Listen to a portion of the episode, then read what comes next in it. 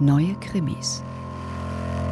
Tyler Wallace, die Hauptfigur von Doug Johnstones Roman Der Bruch, ist gerade mal 17 Jahre alt.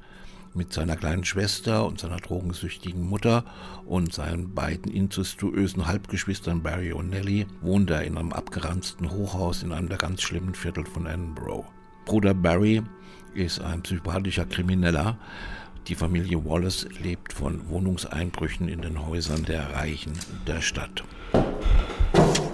Und so passiert es eines Nachts, dass eine Hausherrin unverhofft zurückkommt, die Einbrecher vorfindet, Barry dreht durch, sticht sie nieder, sie bleibt blutend liegen. Tyler ist entsetzt und verstört, er ruft später auch den Notarzt. Aber jetzt erst wird das ganze Dilemma, in dem er steckt, sichtbar. Denn diese niedergestochene Hausherrin ist die Gattin des lokalen Gangsterbosses, ein ziemlich brutaler und grausamer Kerl. Und zudem verliebt sich auch noch unser Tyler in eine junge Frau aus einem ganz reichen Milieu, also eine fast unmögliche Klassenliebe. Und natürlich möchte er sie behalten, zumal der Gangster seine Freundin als Geisel nimmt. Tyler hat also Probleme.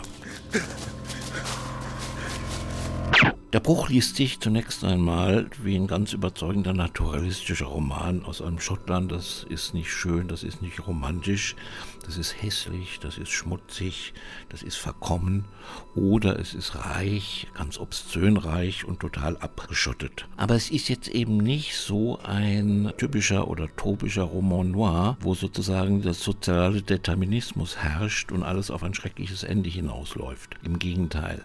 Durch die Liebesbeziehung, durch diese Figurenkonstellation baut Johnston sowas wie Hoffnung ein, so eine Utopie. Schon fast in der Tradition des poetischen Realismus. Auf jeden Fall ist dieser Blick auf das Soziale und gleichzeitig das Bestehen auf literarischen Mitteln, was man damit machen kann, die große Qualität des Romanes. Das ist kriminalliterarisches Kerngeschäft und beeindruckend gut gelungen.